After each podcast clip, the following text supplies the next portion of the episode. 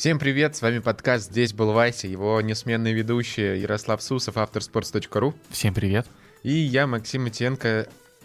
Я забыл свою должность на секунду. И, кто у нас я? Э, продюсер подкаста sports.ru.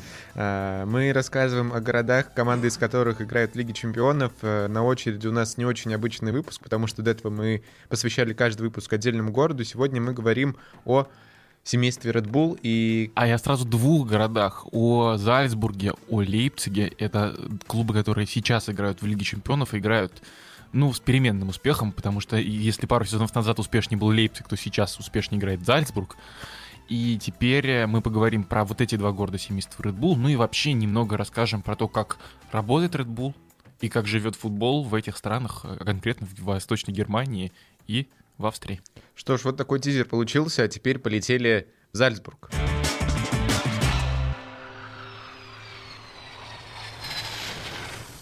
Максим, дорогой, давай э, не будем изменять традициям. Что ты знаешь про Зальцбург и про Австрию? Вообще, э, я в Австрии никогда не был. Э, по какому-то дикому сожалению, потому что выяснилось, что, во-первых, Зальцбург это, между прочим, лауреат первого места от э, такого агентства, как э, Lonely Planet. И в 2020 году это первое место среди э, туристических направлений. Как будто бы это много говорит о городе. Это старинный город с большими традициями э, в архитектуре, в музыке, в культуре в целом. Отсюда Моцарт, Здесь есть э, дом, в котором он родился. Здесь очень любят Моцарта. И самое главное, э, конфеты, сладости э, посвящены этому музыканту. Здесь проходит настоящий праздник, как Новый год, как не знаю что, как Пасха, как любые другие праздники, которые случаются раз в год. Но это настоящее такое событие, мероприятие для этого города. Здесь есть фестиваль, посвященный, собственно, дню рождения Моцарта. 27 января он проходит. В рамках этого фестиваля выступает э, знаменитый венский филар... Филар... филармонический оркестр, наверное. Спасибо, Ярослав. А, и он э, здесь исполняет, например, свои произведения. Город гуляет и пышет вот этой любовью к музыке. Э, и что самое удивительное, несмотря на то, что город действительно такой мощный с точки зрения его культурного бэкграунда, его исторического бэкграунда, его архитектурного бэкграунда, здесь вот меня это удивило. Э, живет э, чуть больше 150 тысяч населения. Э, чтобы ты понимал, люберцы, люберцы больше Зальцбурга. Прекрасно. Это Ничего прекрасного, ты... когда ты живешь в Люберцах. Я просто э, подумал, что все население Зальцбурга может поместиться в одном большом доме, в котором у меня квартира. И если просто всем потесниться чуть-чуть, как будто бы, по крайней мере, весь Зальцбург паркует свои тачки вокруг моего дома. Иначе я не знаю, как так много машин. Но если про парковки я с тобой спорить не буду, то уж ну про дом ты не преувеличивай, правда. Не надо гордиться, что ты живешь в Люберцах, мне кажется. А то ты так решил расхвастаться. Вот и я живу в Люберцах, завидуете. Приятно, что ты уловил э, вот эту мысль, а не другую, которую я на самом деле вкладывал. В общем-то, вот такой Зальцбург интересный. И очень много здесь всяких разных достопримечательностей. Я для себя из интересных, э, таких не, не очень обычных, хотя, возможно, для русского слушателя очень даже э, типичных, э, для себя вынес. Значит, следующее архитектурное сооружение. Оно называется дворец Хелбрун Надеюсь, э, я мой австрийский никого не смущает. А бразильский, с бразильским у тебя как, кстати? С бразильским э, все замечательно, так же, как и с австрийским. Я рад, что ты оценил э, шутку э, о несуществовании этих двух языков. Э, итак, идем дальше. И, значит, дворец Хелбрун. Что здесь интересного? Вообще здесь э, его основал архиепископ, и здесь есть много фонтанов, много всяких разных э, статуй, и ты что-нибудь слышал про фонтаны Шутихи? Конечно, Шутих это, это, но это в Люберс, это в Люберсах улица, да? Да, это веселые женщины у нас на районе. Нет, это я почему спросил, знаешь ли ты, и, и предположил, что это знают некоторые э, наши русскоязычные слушатели.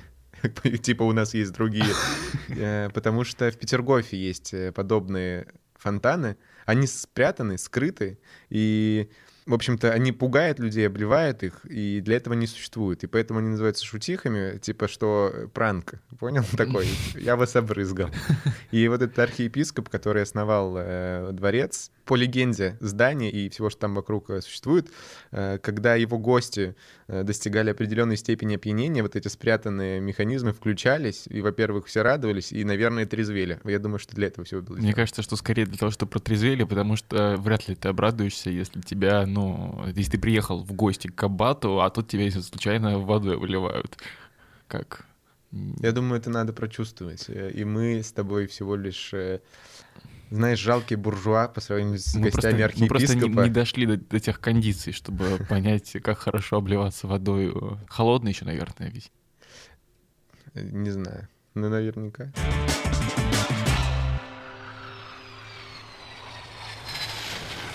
Учитывая, что мы находимся в Австрии, конечно, о том, как футбол в Австрии развивался и существует до сих пор.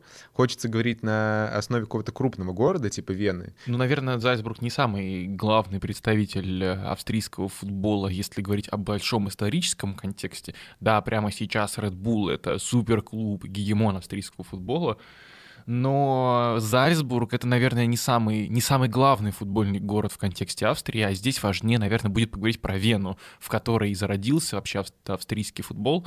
И, наверное, мы еще доберемся с тобой, Макс, до Вены, и вот там уже, наконец-то, и поговорим про великий австрийский футбол. А в Зальцбурге мы можем начать кое-что другое. Да, но перед тем, как э, уйти туда, есть небольшая справка. Как ты думаешь, вот мы э, много раз говорили про то, как появлялся футбол в разных странах. Как ты думаешь, кто привез футбол э, в Австрию? Я тебе подскажу. Английские. А, там нет моря, Максим. Ну, так поэтому Австрии, попробуй в Австрии угадать. Нет моря. Да. Вертолетчики, я не знаю. Ну... Нет, садовники.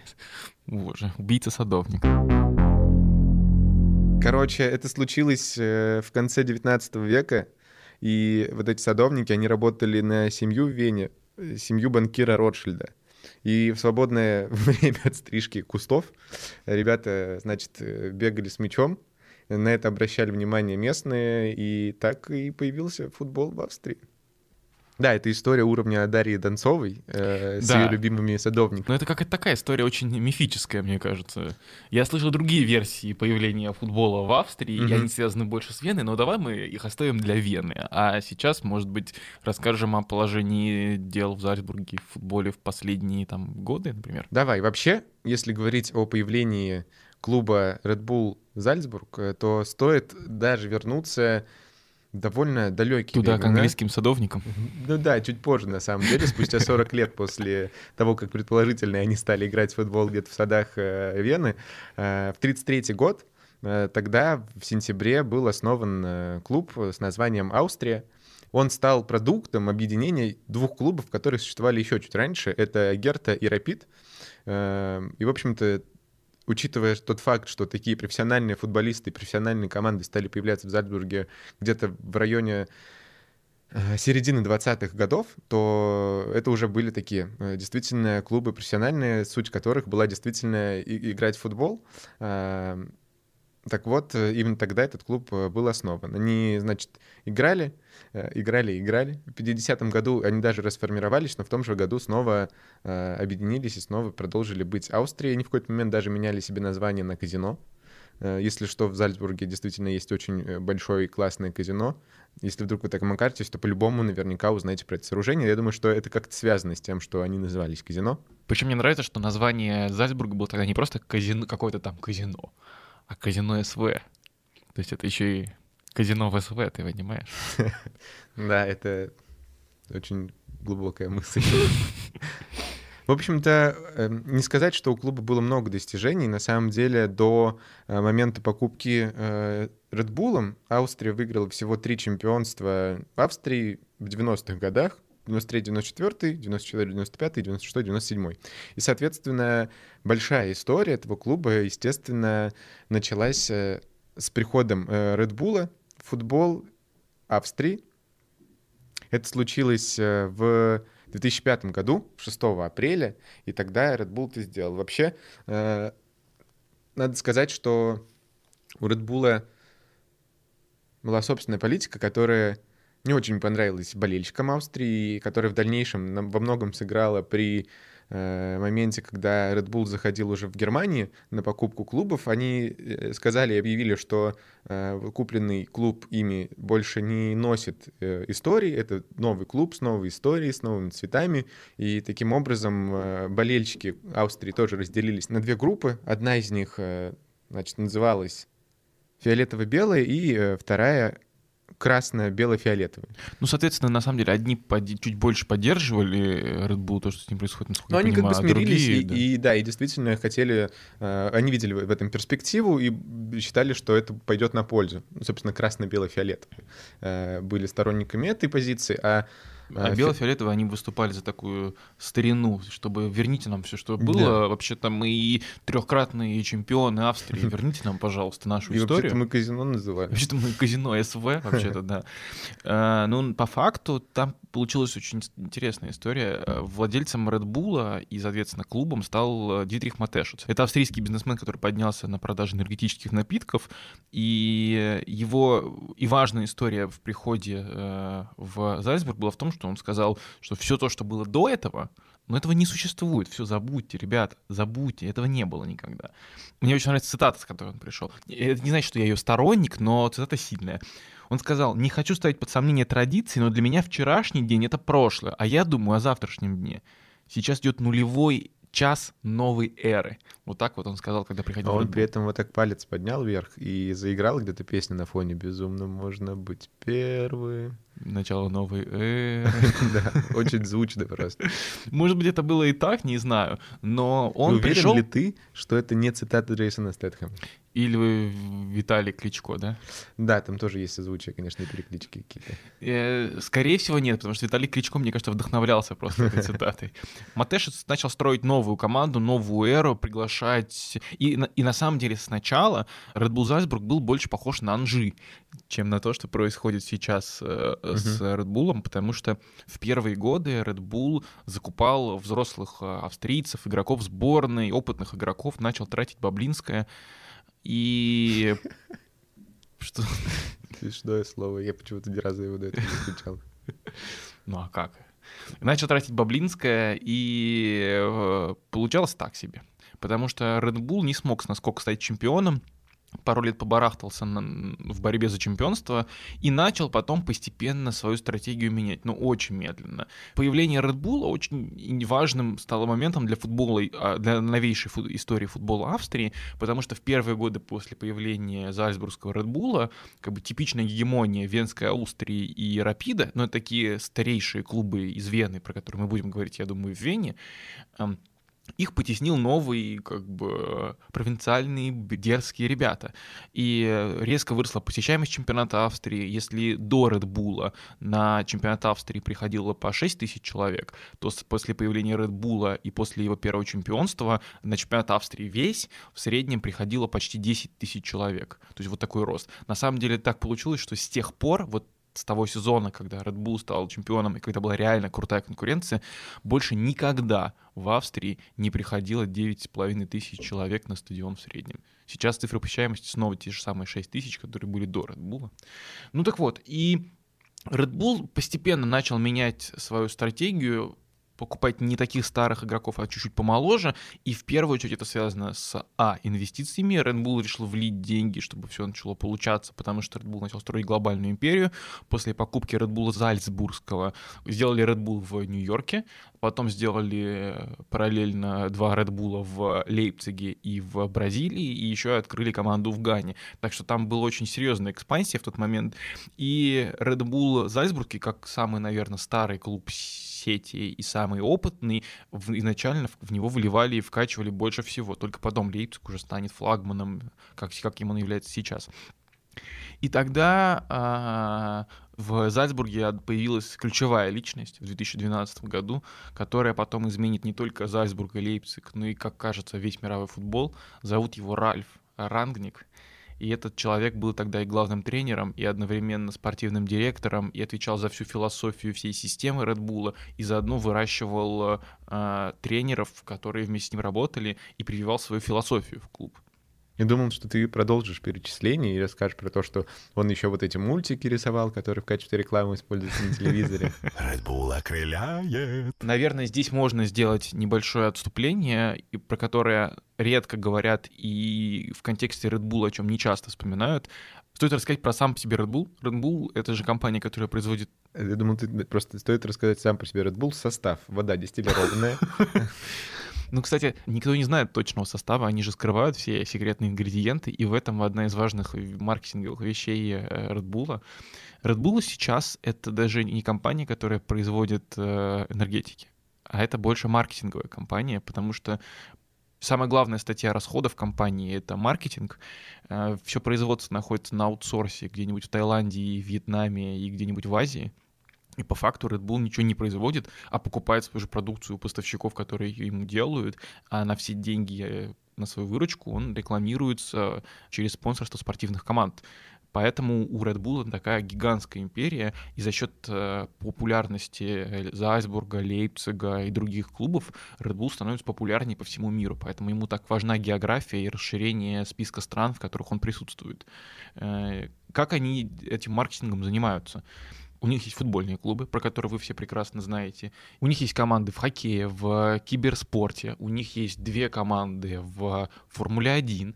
И они делают большой акцент на экстремальных соревнованиях. Это всякие, э, знаешь, виды спорта, где там самолетик должен mm-hmm. пролететь э, какую-то определенную дистанцию хитрую через... Я знаю еще один экстремальный вид спорта, который поддерживает Red Bull. Это студенческий КВН если что. Серьезно? Да, такое очень часто бывало, что организаторы лиг, типа лиги ВШ или лиги э, МГУ, пишут Red Bull, говорят, типа, здрасте, мы можем э, вас подсветить, пофоткать и так далее. Red Bull высылает, условно, два ящика э, своих баночек, и зрители угощаются им, получаются фотографии, и для всех это вот такой, типа, плюс, ну, и на многих тусовках студенческих, которые организуются, ну, типа, выезды, традиционные какие-то, которые существуют, тоже иногда э, спонсорство Red Bull на них присутствует. Поэтому они спонсируют э, виды спорта и вообще активности, которые больше подходят для молодежи, и, наверное, с этой философ... эта философия Red Bull, большого Red Bull, э, и применима теперь стала и к Red Bull футбольному конкретным клубам, потому что Зальцбург, э, начиная с десятых годов, из прихода Ральфа Рангника, изменил философию и стал таким прорывным клубом, который за счет бабла от Red Bull, потому что Зальцбург зарабатывает больше всех в лиге за счет спонсорских наклеек и всего, что связано с э, названием э, главной компании. За счет этого они вкладываются в игроков достаточно молодых и в академию. Там растят э, классных игроков, и потом перепродают их, чтобы на этом зарабатывать. Так получилось, что Зальцбург э, в этом плане эффективнее, чем Лейпциг, потому что Лейпциг тратит больше на покупки, и больше ему нужно было больше сил, чтобы выстроить команду. Все-таки Лейпциг была чуть посложнее судьба в турнирном плане в Германии, и поэтому Зальцбург мог раньше и сакцентироваться на своих воспитанниках. К тому же в Зальцбург не, ну, не должны были такие инвестиции, и у Зальцбурга уже была какая-то база. Поэтому хотя бы можно сказать уже сейчас, что у Зальцбурга есть воспитанники. Например, Конрад Лаймер, э, австрийский австриец, который сейчас играет в Лейпциге, он с 10 лет в Академии Зальцбурга. Ханнес Вольф, который сейчас играет в Боруссии Мюнхен-Гладбахской. Или Штефан Элисанкер, который тоже много лет отыграл в э, Зальцбурге и в Лейпциге. Подтверждение твоих слов э, я хочу вспомнить один миф, хотя, возможно, это не миф, а действительно правда, просто я не уверен в четкости каждого факта, который сейчас буду произносить. Э, когда Red Bull как э, компания, которая производит энергетические напитки, вышла на рынок, было уже довольно много конкурентов. Для того, чтобы справиться с вот этими трудностями, они стали делать, во-первых, свои баночки чуть меньше с точки зрения объема, и повесили на них цену больше, чем остальные энергетики. Как бы рискнули, и таким образом они смогли увеличить продажи, потому что для многих людей в этом виделось что-то люксовое э, и такое премиальное. Так вот, э, мне кажется, стратегия, которой пользуется Red Bull футбольный, очень похож на это, потому что по факту они покупают, производят за меньшие деньги, а продают уже гораздо за больше и создают таким образом премиальность и они создают таким образом добавленную стоимость, и за счет этого, по сути, зарабатывают, и за счет этого растут дальше. Полностью с тобой согласен, но у этого есть еще одна... Ну, просто так нельзя кажется, купить игроков и взять его и продать. Чтобы продавать и продвигать футболистов, нужно сделать что-то, что чем-то отличающееся от других, как ты правильно сказал. Если Red Bull сделал другую баночку и, и чуть-чуть ее перекрасил, сделал себе симпатичный дизайнерский стиль и все такое, то в футболе тоже была похожая история. Э, Зальцбург просто сделал классную атакующую философию. Ее как раз э, придумывал Ральф Ранконик, а игроков под нее подбирал Жерар Улье, знаменитый французский тренер, который работал с Ливерпулем и э, хорошо знал франкоговорящие рынки, в том числе в Африке и, ну, и в самой Франции.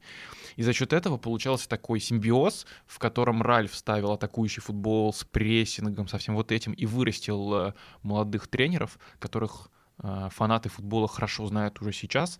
Э, в его штаб э, в Австрии Ральф выстроил академию, а ее главным тренером был Роджер Шмидт, сейчас главный тренер ПСВ. Его помощниками были Ади Хютер, австриец, он сейчас главный тренер Мюнхен-Гладбахской Боруссии. Оливер Глазнер, он сейчас главный тренер Айнтрахта из Франкфурта. Ну а еще Герхард Штрубер — он сейчас э, главный тренер Нью-Йорк Red Bulls. То есть, по сути, те люди, которые молодыми пришли к Ральфу Рангнику и которых их натаскивал, они сейчас стали большими э, специалистами и, и по сути, тащат э, атакующий футбол в Германии и в других странах. И так получилось, что за счет вот этой вот новизны, за счет вот этого вот яркого футбола сильно изменился и весь чемпионат Австрии. Первое. Эм, футбольные клубы типа Ласка или Вольсбергера — это очень маленькие команды. Их бюджет э, примерно как у Ахмата. Ну, короче, что-то между Ахматом и Уфой. Ну, то есть это сильно, это были бы аутсайдеры чемпионата России. Но в Австрии эти команды сумели за счет э, хоть и слабого состава, но агрессивного футбола и яркого занимать третье-четвертое место, попасть в э, Лигу Европы через отборы и там, например, побеждать ЦСКА, хотя бюджет у них в несколько раз меньше. Плюс еще за счет того, что Red Bull нужно было обкатывать молодых игроков, в Австрии нету жесткого лимита на легионеров, и клубы получают деньги за то, что используют молодых австрийцев, но при этом могут использовать кого угодно. И так получилось, что Red Bull не нужно следовать этому лимиту, он скупает всех подряд со всех стран мира, и чтобы этих футболистов обкатывать, ему нужна площадка. Поэтому часто бывает, что Red Bull закупается игроками или набирает их в свою академию в возрасте 18-20 лет и отдает в аренду э, клубам из своего же чемпионата Австрии. Так как это футболисты слабее, чем у Red Bull, они объективно не могут стабильно у него побеждать, и это ничего не угрожает чемпиону чемпионству Red Bull, который взял почти все чемпионства за последние годы. Э, но за счет этого общий уровень футбола в Австрии поднялся. Те игроки, которые уезжали из Red Bull в аренду в более маленькие клубы, возвращались в Red Bull сильнее и потом продавались просто за деньги. И как бы Red Bull вел себя здесь немножко как банк, у которого есть деньги, а он так раздавал как кредиты футболистов и возвращал их обратно с процентами. Red Bull себя вел как э, человек, который дорвался до игры в FIFA и не просто себе сделал команду с чуваками, еще и турнир сделал себе с э, любимыми игроками. И в каком-то смысле просто управлял всем. Ну, судя по тому, что ты говоришь, это можно, мне кажется, таким образом э, озвучить. Назвать. Ну да, и, и получилось очень успешно, потому что за счет э, того, что увеличился уровень конкуренции, уровень команд в чемпионате Австрии, за счет этого вырос уровень игроков в самом Red Bull, Плюс еще э, игроки Red Bull стали цениться э, выше, чем любые другие футболисты из любой другой команды, как Red Bull ценится по сравнению с другими энергетиками за счет более высокой стоимости. Э, Red Bull стал продвигаться на, во всей Европе и стал популярнее, и э, это не просто показная какая-то история или маркетинговая штука, а это реальный факт, потому что прямо сейчас, когда мы записываем этот выпуск, Red Bull австрийский Red Bull идет на первом месте в группе Лиги Чемпионов, э, обходя Лиль, Вольсбург и Севилью. Да, наверное, это не супер гранды европейского футбола, но Red Bull идет на первом месте, а РБ Лейпциг идет на последнем месте в группе, проходит пусть и с Манчестер Сити, и ПСЖ, и Брюгге. Так что, похоже, система работает. Но кажется, что система Red Bull не работала бы просто так, если бы у нее был один клуб, один только Зальцбург.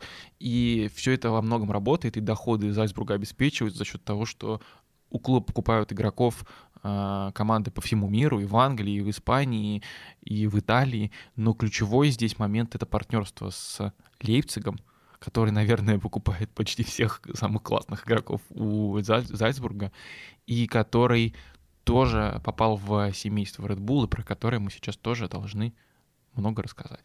Ярослав, ты видишь это? Время лететь. Полетели.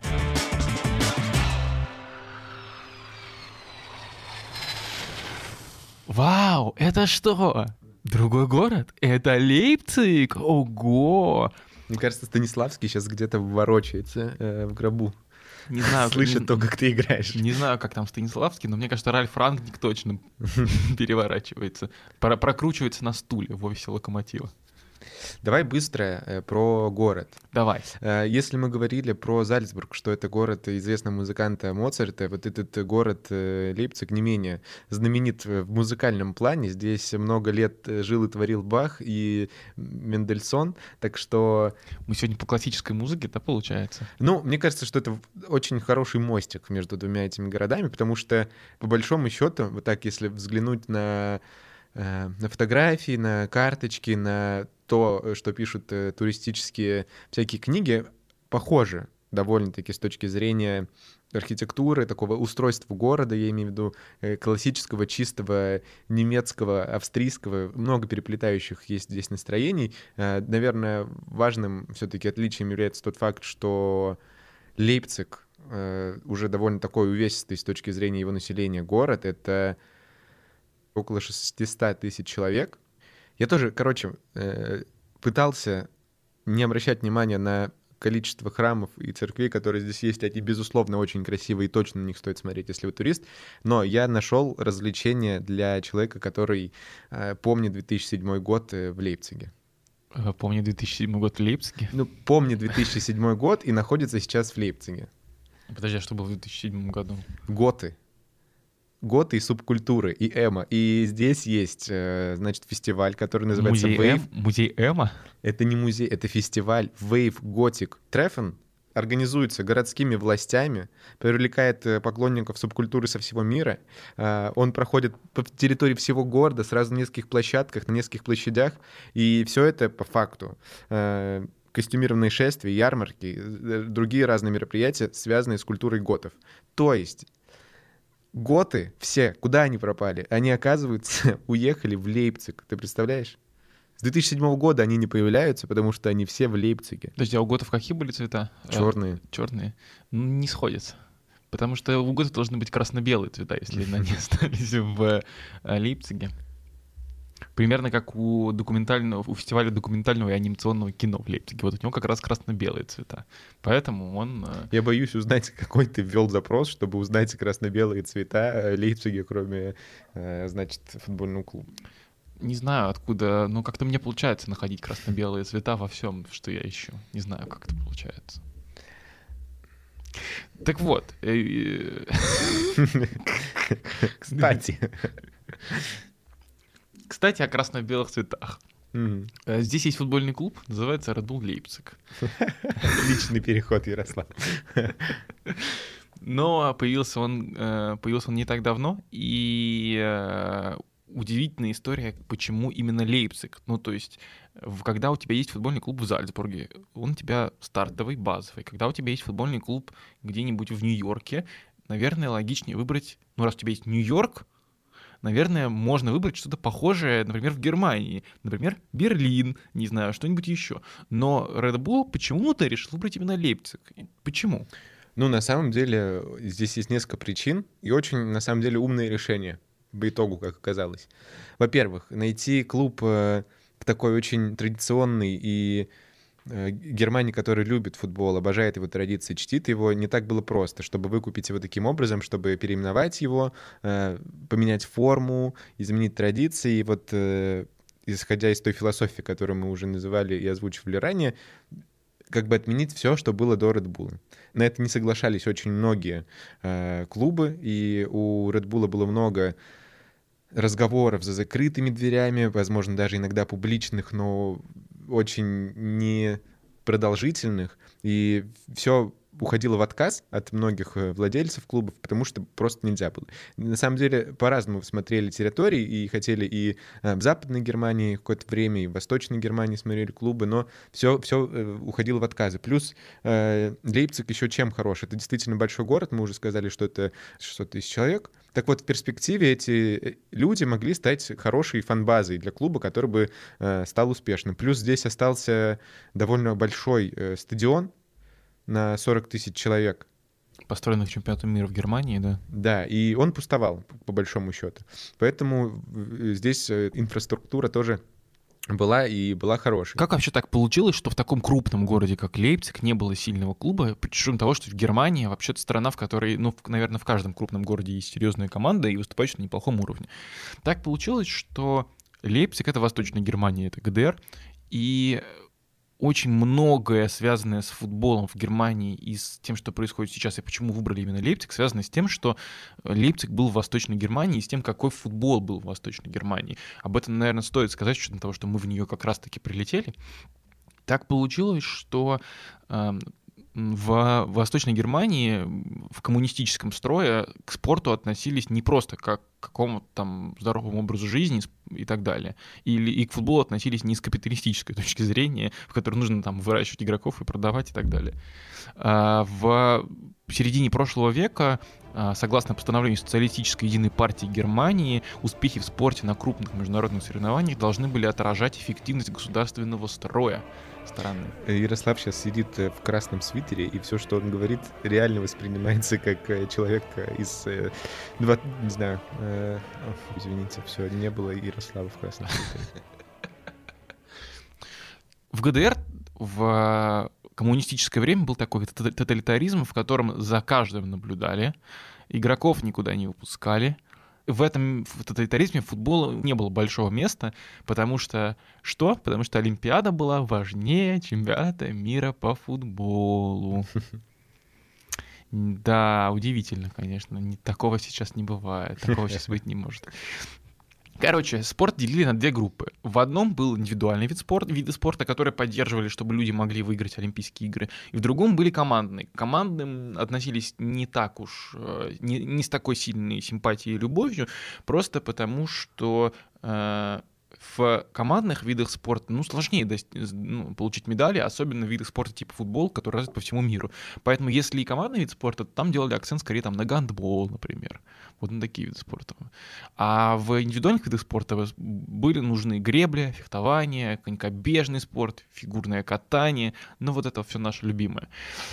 И так получилось, что тогда детей, на всех детей, которые хотели заниматься спортом, на всех было досье, анализировали их э, координацию, выносливость, физические данные, чтобы подобрать более подходящий вид спорта, в котором он может выиграть э, олимпийскую медаль.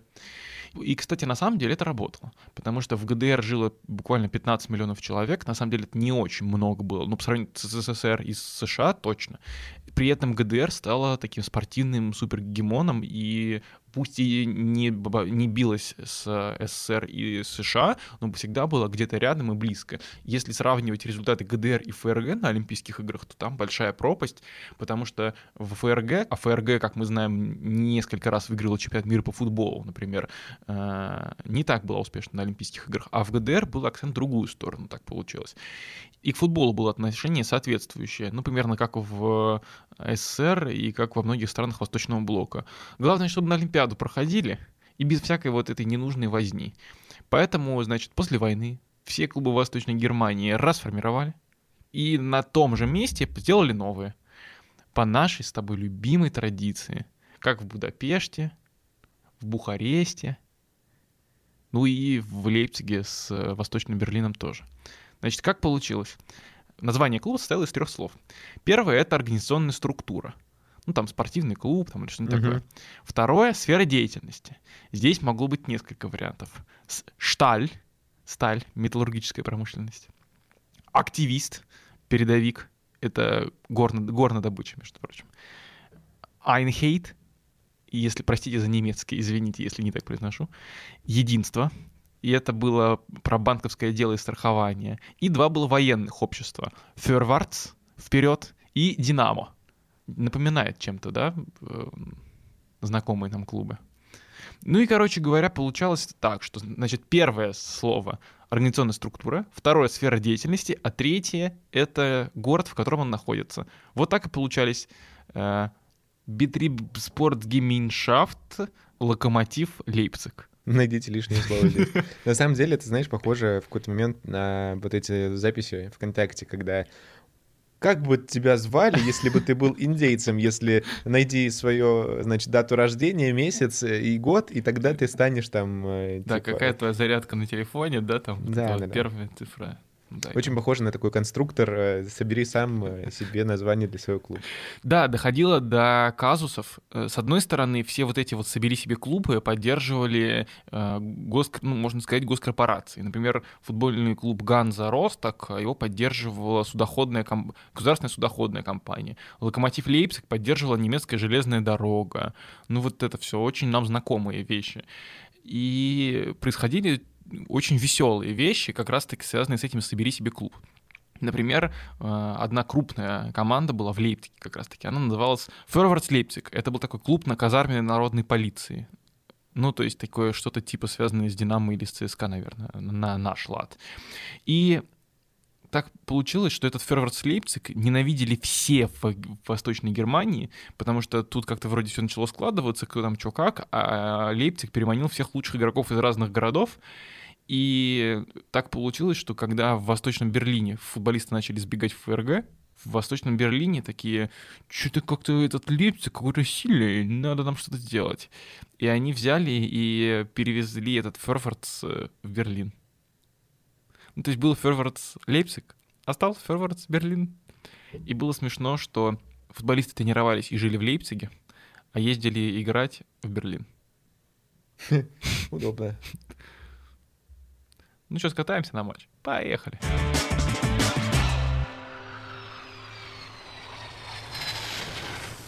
Короче говоря, в тоталитарном ГДР людей довольно жестко контролировали. На международные матчи, которые проходили в ГДР, допускали только людей, которые соответствовали идеалу социалистического гражданина.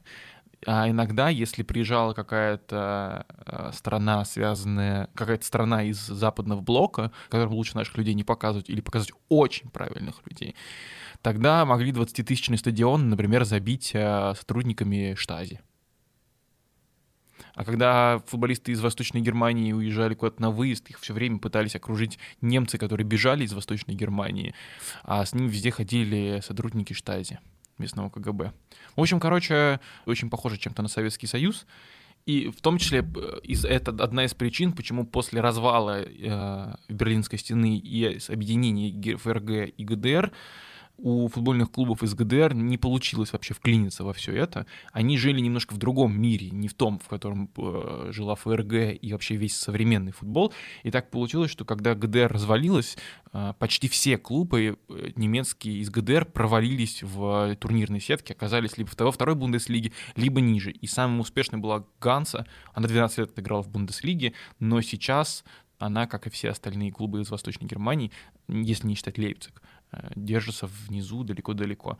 И даже часто шутили про футболистов из Восточной Германии, которые до сих пор уезжают как можно раньше в Западную, чтобы играть там. Даже так шутили э, про Михаила Балака, легенду в сборной Германии, который был капитаном э, команды одно время. Про него шутил легенды немецкого футбола, говорили, да Балк не может быть лидером команды. Он вырос в ГДР. Как он может быть лидером сборной? Легенды немецкого футбола имели в виду, что вообще ну, на Востоке коллективизм, здесь не любят индивидуальность, здесь любят командную работу. Как может вести команду человек, который ну, не привык проявлять э, индивидуальность в полном объеме?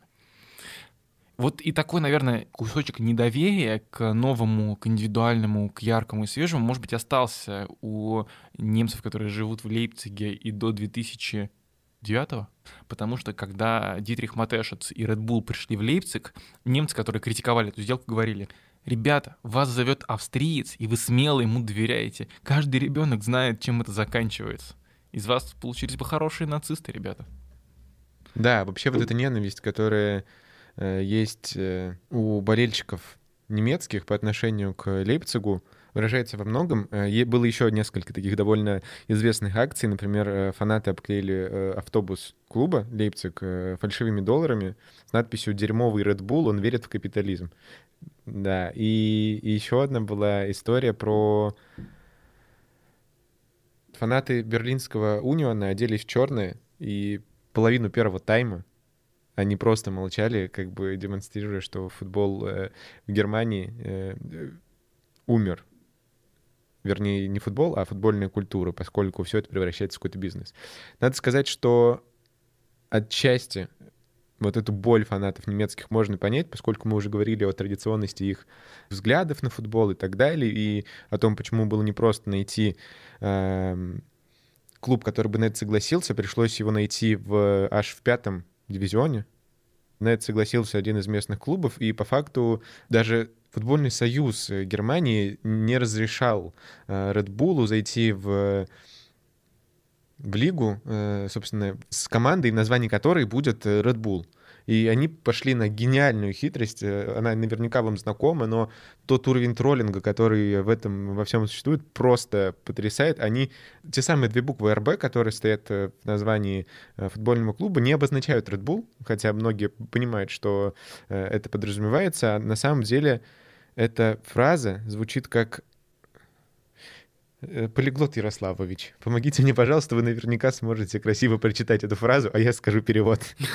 Разенбальшпорт. Так, наверное, да? Да, что по факту переводится как клуб по игре с мячом на газоне Лейпциг. Слушай, а ловко ты это придумал. Я даже вначале не понял. Red Bull окрыляет. Молодец. Отличный троллинг всего, что там происходит, и, наверное, такой, э, такое поведение, оно точно такая... э, наглость спортивная, она точно понятно, почему злит других болельщиков, она понятно, почему злит, э, например, футбольный союз. Они просто плюнули в лицо всему, что им запрещало это делать, и, конечно, э, своих результатов смогли таким образом добиться. Да, Red Bull, с одной стороны, получил название, которое не содержит Red Bull, с другой стороны, стал классно спонсироваться и поменял эмблему на такую же. как- Почему-то это не запрещалось. Поменять эмблему на почти такую же, как в Зальцбурге. И даже когда Red Bull Зальцбург и РБ Лейпциг впервые попали в э, Лигу чемпионов вместе, УЕФА проводила проверку, потому что вообще-то ну, нельзя играть в одном турнире э, двум командам с одним и тем же владельцем. Ну, в общем, каким-то образом умудрились так исхитриться, что так можно? Ну, просто, наверное, потому что теперь Red Bull Зальцбург, ну, в международных э, соревнованиях, наверное, называется Зальцбург просто, без Red Bull. А РБ Лейпциг, там вообще нет э, Red Bull, там Розенбальшпорт, и все. И, да, и этот РБ Лейпциг, изначально поднимавшийся из пятой лиги, это был очень большой тяжелый путь, и, стало понятно, когда только он появился у семейства Red что это будет такой наверное, главный клуб. Не старейший, но при этом выставочный главный клуб по всей империи, потому что футбольный клуб в Бундеслиге — это почти всегда, ну, такая, да, либо ярмарка, либо выставка самых крутых игроков, которые есть э, во всем Редбуле. И так получилось, э, что эту систему тоже выстраивал Ральф Рангник. Он налаживал как раз вот этот переход из Зальцбурга в Лейпциг, и в Лейпциг из э, бразильского филиала, и из э, нью-йоркского филиала. И так уж получилось, что вот этот Лейпциг со своей яркой атакующей игрой молодыми футболистами, которых он научился быстро развивать и прокачивать, смог достигать результатов. И поэтому Лейпциг, например, попадал в полуфинал Лиги Чемпионов за счет классных вливаний и большого количества игроков. Но есть несколько больших мифов, которые э, вокруг Лейпцига и его успешности, как кажется, кружат. Ну, во-первых, все считают почему-то, что Лейпциг умеющий продавать игроков, это команда, которая, ну вот она каждый год продает больше, чем покупает. Вообще это ошибка, потому что при Ральфе Рангнике в Лейпциге, который выстраивал бренд, выстраивал команду, никогда Лейпциг не продавал игроков дороже, чем покупал в тот же сезон. То есть, по сути, Лейпциг таким образом умудрялся немножко отбивать ну, вложения, чтобы выходить в ноль, а не становился суперприбыльным клубом сразу. Лейпцигу был нужен рост, а не деньги. И важная история, которая тоже еще одно, как кажется, заблуждение вокруг Лейпцига. Почему-то не раз слышал мнение, что у Лейпцига вообще-то крутая академия, вот это все там растут таланты, там таланты повсюду. Но это не совсем так. Э, не знаю, с чем это связано. Это связано с Восточной Германией или чем-то другим, потому что у Лейпцига, правда, классная академия с тренажерами, с э, компьютерной графикой и созданием там сложных ситуаций на поле, которые позволяют развивать периферийное зрение и быстро принимать решения. Но у Лейпцига не было, по сути, ни одного воспитанника. Я специально изучил состав Лейпцига за последние много-много лет и попытался разобраться, ну вот кто из тех людей, которые либо играли за Лейпциг, либо играют сейчас, либо были Лейпцигом проданы, а, когда они приходили в команду, как они попадали в команду и что с ними вообще происходило. И я обалдел. Потому что примерно все, кого вы знаете из Лейпцига, вот эти молодые таланты, вот эти Марсель Забицер, Кристофер Нкунку, Тайлер Адамс, Лукас Клостерман, Конрад Лаймер, Йошко Гвардиол, Мухаммед Симакан, Норди Мукеля, Демола Лукман, Тимо Вернер, Матеус Куня, Наби Кейта, э, Йосуа Кимих. Все эти люди приходили в э, Лейпциг уже в возрасте от 18 до 21 года, те, кто пришли в 18 и ушли в 21, еще технически становились э, воспитанниками Лейпцига, потому что по правилам УЕФА воспитанником считается тот, кто провел в академии три года в период с 15 до 21. Поэтому, например, э, Лукас Клостерман будет воспитанником Лейпцига, но по факту он пришел уже в 18 лет, то есть почти все основное время подготовки и все азы футбольные он получил в Бохуме, например. Многие э, прошли школу Зальцбурга и готовые академии в Австрии, а мы уже говорили, что вообще-то вот австрийский клуб, который был куплен э, в Зальцбурге Bull, он уже был и с опытом, и с тремя победами в чемпионате, и с академией, и в частности, только три воспитанника Зальцбурга прошли и Зальцбург, и дошли до э, Red Bull, и это те люди, которые почти, ну, почти всю карьеру там провели. Например, Конрад Лаймер, который сейчас, которому сейчас 25 и который сейчас играет в Лейпциге важную роль, он с 10 лет в Академии Зальцбурга, он австриец, и там провел большую часть карьеры, перешел из Зальцбурга в Лейпциг. Такая же история с Ханнесом Вольфом. Ему сейчас 22, он играет за Гладбургскую Боруссию, он там тоже э, один из ярких игроков, но он с 15 лет э, в Академии Зальцбурга, например. И Штефан Ильсанкер, ему вообще 32, он такой опытный дядька, и он начинал в Зальцбурге в 12 лет, когда еще Зальцбург э, не был Редбулом он там попал в академию, но где-то примерно, когда ему было лет 14-15, э, Red Bull купил, э, Red Bull купил, а не не купил. Нет, это не, не смешная шутка, выключить. Red Bull купил Зальцбург, и Штефан Эльсанкер э, уже в Red Bull стал крутым игроком, потом перешел в Лейпциг, и там уже доигрывал. Поэтому получается, что вот этот миф, что Лейпциг воспитывает своих классных игроков, это не совсем так. Да и Зальцбург тоже не всегда воспитывает своих, потому что тех звезд, э, других тех звезд, которых вы знаете, которые прошли Академию Зальцбурга и Лейпцига одновременно, тоже это часто игроки, которые пришли из, например, чемпионатов Франции, из маленьких клубов, из э, каких-то африканских, азиатских команд или из каких-то небольших команд, например, в Дании. Это и Упамикана, и Канате, и Поульсон, и Хванхичан, и Сабасла, и Айдара, и Кейта. Думаю, вы всех их знаете, потому что они сейчас на слуху играют кто в Ливерпуле, кто в Баварии, кто-то до сих пор в Лейпциге. Но все эти люди, они не воспитанники Лейпцига, и даже, скорее всего, не воспитанники Зальцбурга, потому что пришли в возрасте там, 16-19 лет, уже ну, заканчивая футбольное образование в э, системе Red Bull. Есть один человек, один кейс э, игрока, который на самом деле выступил против системы Red Bull, находясь в ней. Я сейчас говорю об игроке, который зовут Мартин Хинтерегер. Знаешь ты про него? Знаю, да. Он, э, в общем-то, был э, ключевым футболистом э, Зальцбурга, играл там довольно важную роль, дослужился до того, чтобы перейти из Зальцбурга в Лейпциг. Так вот, он публично как бы раскритиковал вот эти все порядки и сказал, что Э, РБ Лейпциг буквально убивает его родной клуб, забирая все лучше. Э, в итоге Мартин ушел в другой клуб, э, он стал футболистом Аусбурга, и там, собственно, место в стартовом составе себе и нашел. Да, Хинтерегер сейчас один из лидеров сборной Австрии и футболист, играющий важную роль в центре обороны в основе Айнтрахта э, из Франкфурта. Хинтерегер большой футболист, и он стал крутым и без Лейпцига, но если бы он попал в Лейпциг, то он бы как раз, наверное, присоединился бы к тому списку тех австрийцев, которые прошли из Альцбург и Лейпциг.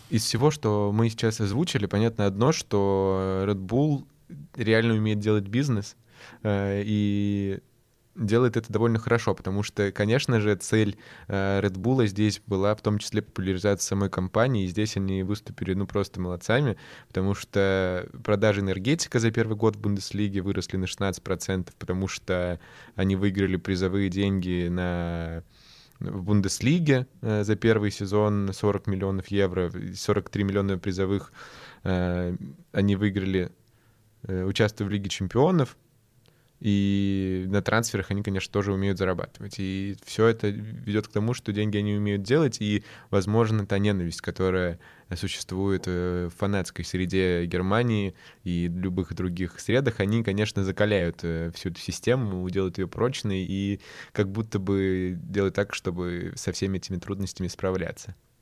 Ну, ты прав, и, наверное, это не действительно закаляет Red Bull и заставляет его быть таким индивидуальным и немножко против системы. Наверное, это они ценят в футболистах, и, наверное, вот этот вот выход против системы Red Bull от Мартина Хинтерреггера, наверное, если бы он был бы в системе и боролся бы не против Red Bull, а против чего-то другого, он бы очень сильно был правильно оценен бы Red Bull. А, но не хочу сказать про важного человека в мире Red Bull, который сейчас близок к России, его зовут Ральф Рангник.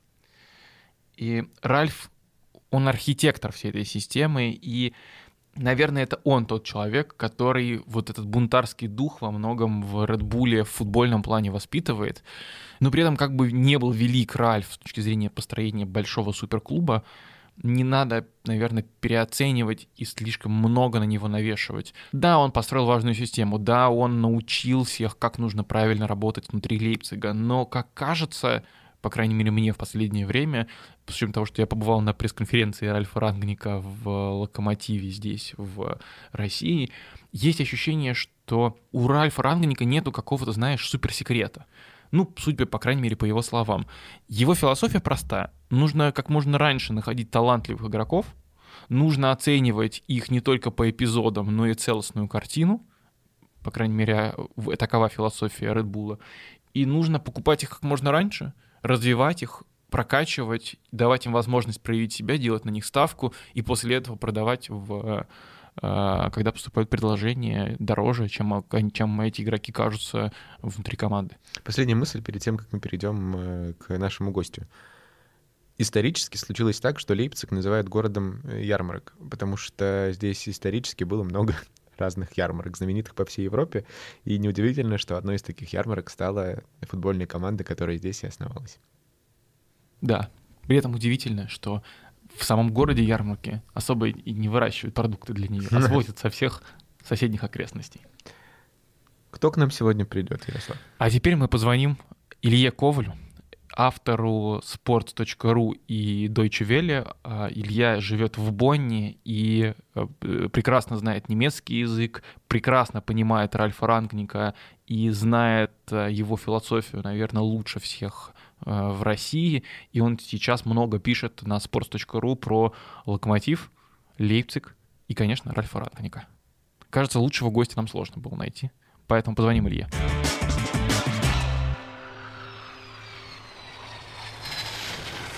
Илья, привет, рада тебя очень слышать. Привет, спасибо большое за приглашение.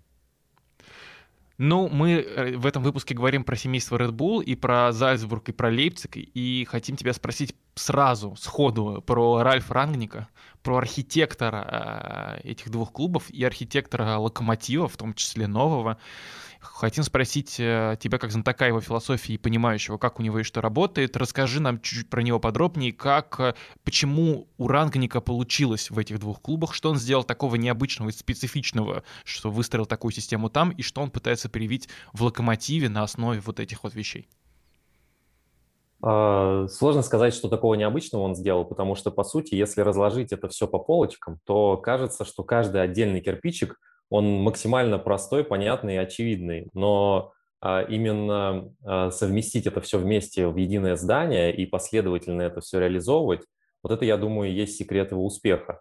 А, он сам по себе такой человек, который очень любит все контролировать, и поэтому, по сути, он и стал в Red Bull прежде всего не тренером, а спортивным директором, хотя изначально Матешец его звал на пост тренера, вот, но э, Рангник, э, я думаю, просто после Шальки понял, что ему нужно больше полномочий, и он умеет эти полномочия воплощать в результат. Он умеет и знает, как контролировать все эти аспекты, которые важны для построения успешного футбольного клуба. То есть это и трансферная стратегия, просто следование именно выбору тех игроков, которые подходят под стиль игры, выстраивание этого стиля игры во всех структурах внутри там, данного клуба или, ну, в случае Red Bull, это целая система клубов.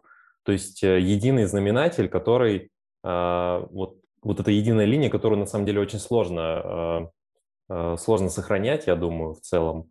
Но вот я думаю, это его секрет прежде всего.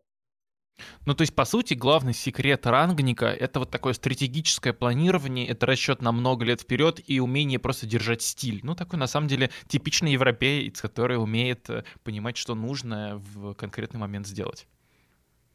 Да, можно так сказать, но э, я бы сказал, что, по сути, он во многом, э, собственно, отец э, вот этого вот э, э понятия, да, типичный европеец, э, как ты сказал, Э, то есть вот в таком смысле, э, ну, скажем так, не так много было примеров до ранника э, людей, которые поняли, что футбольный клуб – это спортивный, такая спортивная компания, где нужно все поставить на профессиональные рельсы. Потому что к футболу, ну, разное было отношение, да, там в истории. Сначала это просто было развлечение для людей, там, отвлечься после работы. Потом это стало уже более профессиональным. И он просто на раннем этапе распознал это и вот сумел это реализовать. Уже в двух проектах, потому что, конечно, был до этого и Хофенхайм. Какое отношение к футболу в Лейпциге и в Зальцбурге сейчас, э, если говорить не с точки зрения клуба, а с точки зрения болельщиков, как они на него смотрят, и оно чем-то отличается от других типичных э, немецких футбольных клубов? А, ну, я думаю, вот главное, что в Лейпциге отличает э, это прежде всего то, что, во-первых, редкий э, клуб э, из восточных земель немецких, которые присоединились, да, бывший ГДР, находится на элитном уровне. Это большая редкость, и поэтому, конечно, Лейпциг – это магнит, да, такой на востоке Германии для болельщиков. При этом тут примешивается такая специфика, что РБ не существовало прежде, да, и что это, ну, такой немножко искусственный проект – а э, там в Германии очень, очень сильно обращают внимание на понятие традиционсферайн, то есть традиционные клубы, клубы с э, большими традициями. И, например, Локомотив Лейпциг, да, это тот клуб, который можно назвать э, клубом с большими традициями, да, там, но они, по сути, по большому счету закончились в конце 80-х. Вот, ну, там закат начался. И, соответственно, тут такая двоякая история, что э, я думаю, что фанаты тоже немножко разорваны внутри, э, что они, с одной стороны, э, вроде бы как радуются, что есть такой вот топ-клуб, действительно топ-клуб по немецким меркам уж точно, да и по сути и по европейским, приближающийся к топам, которые в их городе находятся, недалеко от их городов. Но, с другой стороны, это клуб, к которому есть двоякое отношение, потому что Опять же, в Германии э, правило вот 50 плюс 1, что, по сути, большая часть э, владения клубом должна принадлежать сообществу болельщиков, а не каким-то частным компаниям, что, может быть, для россиян звучит немножко странно, что в Германии не любят, когда частники владеют клубами. Это то, к чему в России очень стремятся и чего очень хотят, но э, в Германии все немножко по-другому исторически сложилось. И, конечно, вот Лейпциг, который формально не нарушает, как и Хофенхайм, а, это правило, но де-факто, конечно, это абсолютно детище Red Bull. А, и, в общем, да, а, сложные отношения, я думаю, но в итоге, в итоге, мне кажется, за эти годы, за те годы, как Лейпциг поднимался, уже все смирились, в общем-то, с этим. И даже если посмотреть на показатели посещаемости, то у них очень хорошая посещаемость, ну, как в целом в Германии у клубов, часто стадионы под завязку. Ну вот я смотрел э, последний доковидный сезон, у них было ближе к 40 тысячам средняя посещаемость, при том, что стадион 46. Э, ну, то есть э, аншлаг, конечно, не на каждой игре, а только на топовых, но такой хорошая, хорошая заполняемость. Вот, в Зальцбурге мне сложнее сказать. но там, я думаю, что ну, тоже ни, никто не, не горюет от того, что у них есть клуб, который не просто в чемпионате разносит всех, но и в Европе всегда играет очень весело, и да уже в истории которого, по сути, такие имена, которых у многих, ну, я не знаю, по сути, на уровне топ-клуба. То есть там Холланд, Мане, и так далее. То есть это такие игроки, которых э, ну, любой клуб хотел бы иметь в своей истории. Хочется узнать э, про болельщиков Лейпцига. Они вообще существуют? Их много ли? И а, если они есть, то кто эти люди? Кто болеет за них? Э, и как они вообще выглядят? Какой у них портрет? Да, ну, как я уже сказал, то есть болельщики Лейпцига, несомненно, существуют. Э, то есть это неплохая заполняемость э, стадиона. И я думаю, это, по сути, все, кто не с детства не болел там за один из других лейпцигских клубов, для которых не было вот этой вот боли от потери тех клубов и от того, что вот какое-то искусственное новое образование появилось. То есть, прежде всего, конечно, для молодежи абсолютно, я думаю, нет никакого вот этого чувства связи там с лейпцигским локомотивом, и они абсолютно легко и радостно идут там на Лигу чемпионов, на РБ. Для молодежи, я думаю, прежде всего, в общем-то, все равно, что э, какой-то такой клуб, которого никогда не было, вдруг э, сейчас э, стал тем, за что они должны болеть. Вот. Ну и для, как я уже сказал, принципе Восточной Германии. То есть для тех, кому хочется большого футбола на востоке Германии, и у кого его нет, а это, ну, примерно все, кроме Лейпцига, вот для них э, съездить на матч Лейпцига – это круто. Я думаю, это чем-то похожая ситуация на Берлин, где за Герту болеют в основном люди приезжие, скажем так, и не из центра Берлина. То есть те, для кого вот это вот Э, чувство, что ты берлинец, ну и в данном случае чувство, что ты такой вот коренной из Лейпцига и такой весь традиционный, вот за традиции заместный. Вот для кого это не так важно, для них РБ вообще супер вариант. Все-таки мне хочется вернуться немножко к рангнику и к философии Редбула. Ты уже говорил, что, по сути, главный секрет рангника в том, что он умеет делать правильные вещи друг за другом и постепенно, аккуратно все выстраивать. В чем, что это за правильные вещи и а, кто еще, помимо, может быть, рангника, кого стоит выделять в, в, среди важнейших людей в истории Редбула и Зальцбургского и РБ Лейпциг?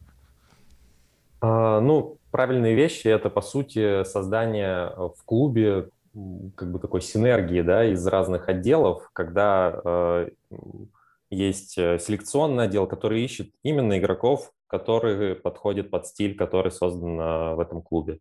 Это э, молодежка, которая также воспитывает э, футболистов по тем лекалам, которые потом им нужны будут э, в главной команде. Это э, медштаб, э, там, да, э, физиотерапевты, которые понимают требования также и спортивные, которые предъявляются к этим игрокам. То есть это ситуация, когда все работает как единый механизм, да? Ну, в общем, составляет такое единое здание. Такие составные части, казалось бы, очевидны для любого клуба. И, в общем-то, сейчас, я думаю, уже ну, больше клубов становится, которые так работают, но тут а, вот в, в десятые годы, я думаю, это довольно было в новинку. А, подчинять все а, там, главной команде, которая должна играть по такой-то схеме, и для нее мы будем воспитывать каких-то игроков с такими-то качествами, что про, там, не знаю, правый защитник, условно говоря, должен выполнять такой объем работы, его основные задачи примерно понятны, да, там, когда он должен выдвигаться в прессинг, когда он должен там а, сужаться, когда он должен уходить в опорную зону, должен, не должен, опять же, где-то атаковать, э, забегать и так далее. То есть вот, вот это вот вся дотошность такая э, предельная в выстраивании и подчинении всего единому результату, вот это вот главный секрет. А что касается людей, которые еще важную роль играют в системе Red Bull, да, там в Лейпциге и в Зальцбурге, э, здесь, э, ну, конечно, Матешец, понятно, как просто, ну, отец этого всего или Э, отец в плане того, кто дает деньги да, на карманные расходы и не очень карманные. Он к Рангнику летал на, на вертолете, э, потому что Рангник э, после Шальки у него же было эмоциональное выгорание после его второго прихода в клуб, и он уже как бы не хотел в тот момент, он хотел к минимум полгода не тренировать никого. Матешец хотел его пригласить в тренеры, но Рангник отказывался, и потом однажды Матешец набрал, спросил его, где он находится. Рангник сказал, что он на заднем дворе своего дома, и Матешец спросил, есть ли там вертолетная площадка.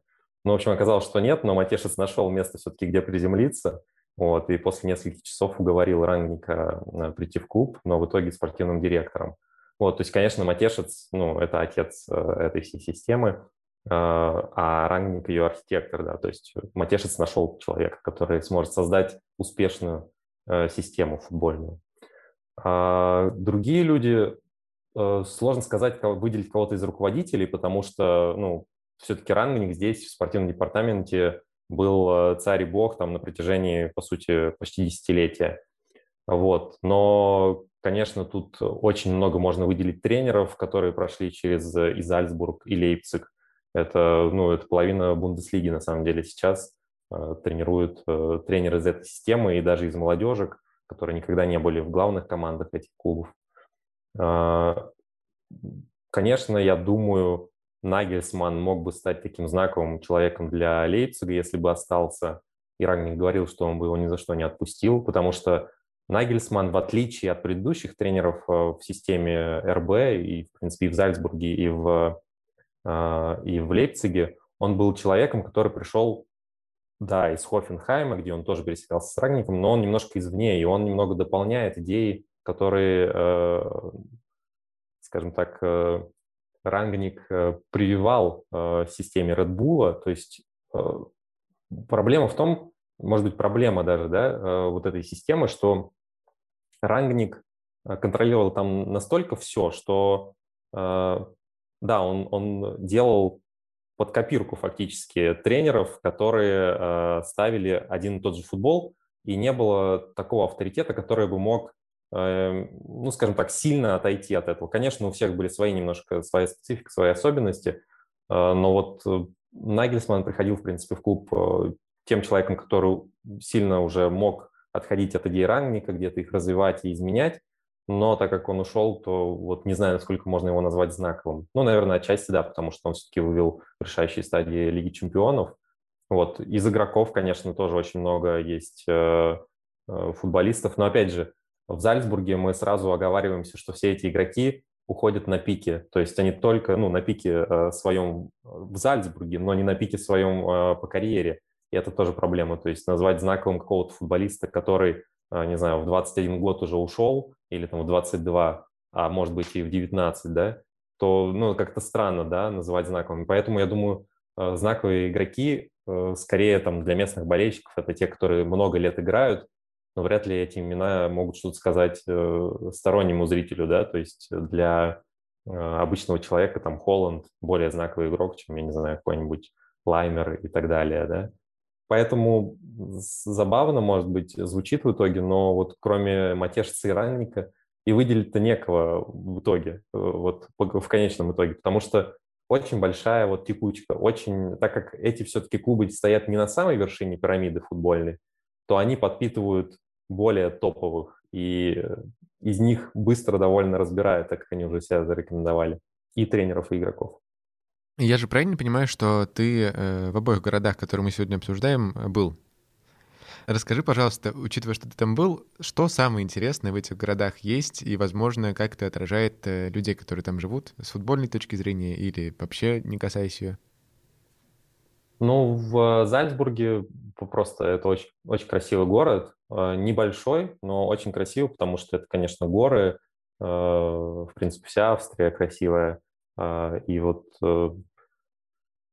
сложно сказать, как это в футбольном плане, например, Зальцбург характеризует. То есть это такой довольно небольшой, довольно скромный, можно сказать, город, да, и поэтому, наверное, для него футбол – это такое событие, в общем-то, да, тем более футбол, там, Лига чемпионского уровня, к чему они сейчас пришли.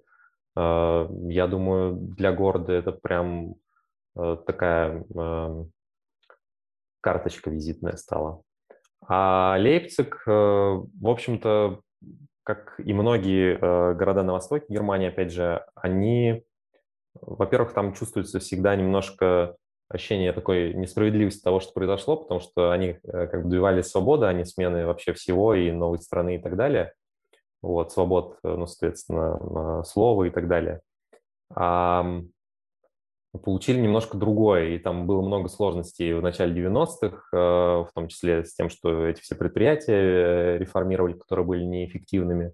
Ну, вот и футбол, по сути, ну, если не умер, то зачах потому что пока, ну, конечно, когда объединились две лиги, э, как бы более успешные в, в том, чтобы поставить на такие рыночные рельсы э, все хозяйство клуба с Запада, они оказались, конечно, быстро э, стали, ну, по сути, заняли всю элиту, а восточным клубам осталось только находиться, ну, болтаться в более низких дивизионах. И я думаю, что вот это вот немножко ностальгии и немного э, желания э, показать, э, что все-таки мы что-то можем, это такое определяющее чувство. При этом надо отметить, что Лейпциг и другие города, опять же, на Востоке, они очень сильно отстраиваются. Есть даже специальный налог, который платят все жители, которые работают на западе Германии. Довольно небольшие отчисления, но в сумме, конечно, это получаются большие суммы, которые идут только на обновления и улучшения инфраструктуры э, на востоке Германии. И, соответственно, в общем-то, часто города на востоке выглядят даже э, краше и как-то новее и более современно где-то даже, да, чем э, города на западе. Вот, потому что туда вкладываются действительно большие деньги, и это чувствуется, это видно, это заметно. И как бы в целом в Германии все хорошо с инфраструктурой, но на Востоке особенно, наверное. Ну и у меня еще один вопрос есть э, насчет будущего. Вообще Red Bull, когда приходил в Лейпциг и в Зальцбург, говорил, мы не смотрим в прошлое, мы смотрим только в будущее, смотрим только вперед. Сейчас, когда у Лейпцига и Red Bull есть уже и прошлое э, какое-то определенное, и уже есть определенный бренд в умении выращивать игроков, что будет дальше? Какое будет будущее у этих двух клубов и что их может ждать? Потому что пока они ассоциируются как такая ярмарка талантов, а не как большой серьезный клуб, который может выиграть большие трофеи. И даже полуфинал Лиги Чемпионов скорее кажется немного случайностью, чем закономерностью. Что ты думаешь по этому поводу и что будет дальше с этими клубами? Как дальше система Red Bull будет жить? Ну, честно говоря, я думаю, что Зальцбург, в общем-то, сейчас примерно в районе своего потолка, но, может быть, э, плей-офф Лиги Чемпионов, да, там э, станет вот действительно потолком, там одна восьмая, одна четвертая, когда очень повезет. Я не, не думаю, что Red Bull сможет тут перевернуть что-то в, в плане э, как бы австрийской лиги, то есть все-таки, когда есть один гегемон в лиге, то сложно создать, как бы, ну, сделать так, чтобы эта команда а, была топом европейским, на европейском уровне. Вот, поэтому мне кажется, что они уже где-то в своем потолке. А э, вот Лейпциг, я думаю, что цель, конечно, вот сделать так, чтобы полуфинал Лиги Чемпионов не казался случайностью, а чтобы это была уже закономерность. Э, деньги, в общем-то, есть. Я думаю, желание есть. Э, почему они при этом отпустили Нагельсмана – большой вопрос. Потому что, конечно, если бы они хотели сделать закономерностью, логично было бы его оставить.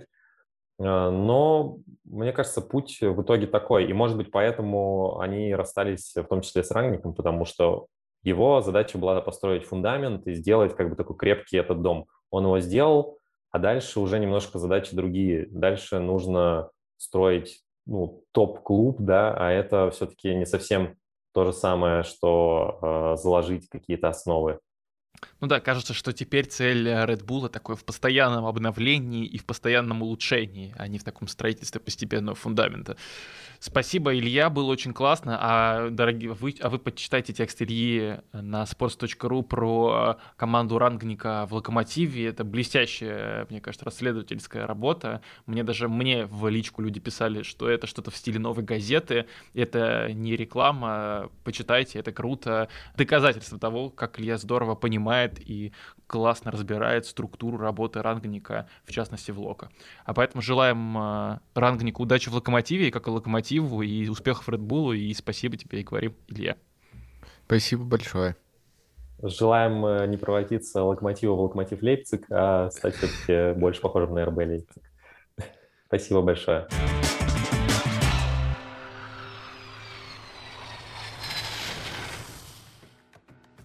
Вот такой выпуск у нас получился, немного необычный. Сразу два города успели осветить. Это был Лейпциг, это был Зальцбург, это был Ярослав Сусов. Это И был это был Максим Итиенко. Слушайте нас на удобных для вас платформах. Мы выходим на Яндекс Музыке, на Ютубе, на Spotify, на Google подкастах, на, на Apple, Apple подкастах. И мы репетировали это синхронное словосочетание. В общем, спасибо, что слушали, спасибо, что дослушали. Услышимся в следующем выпуске. Пока. Пока-пока.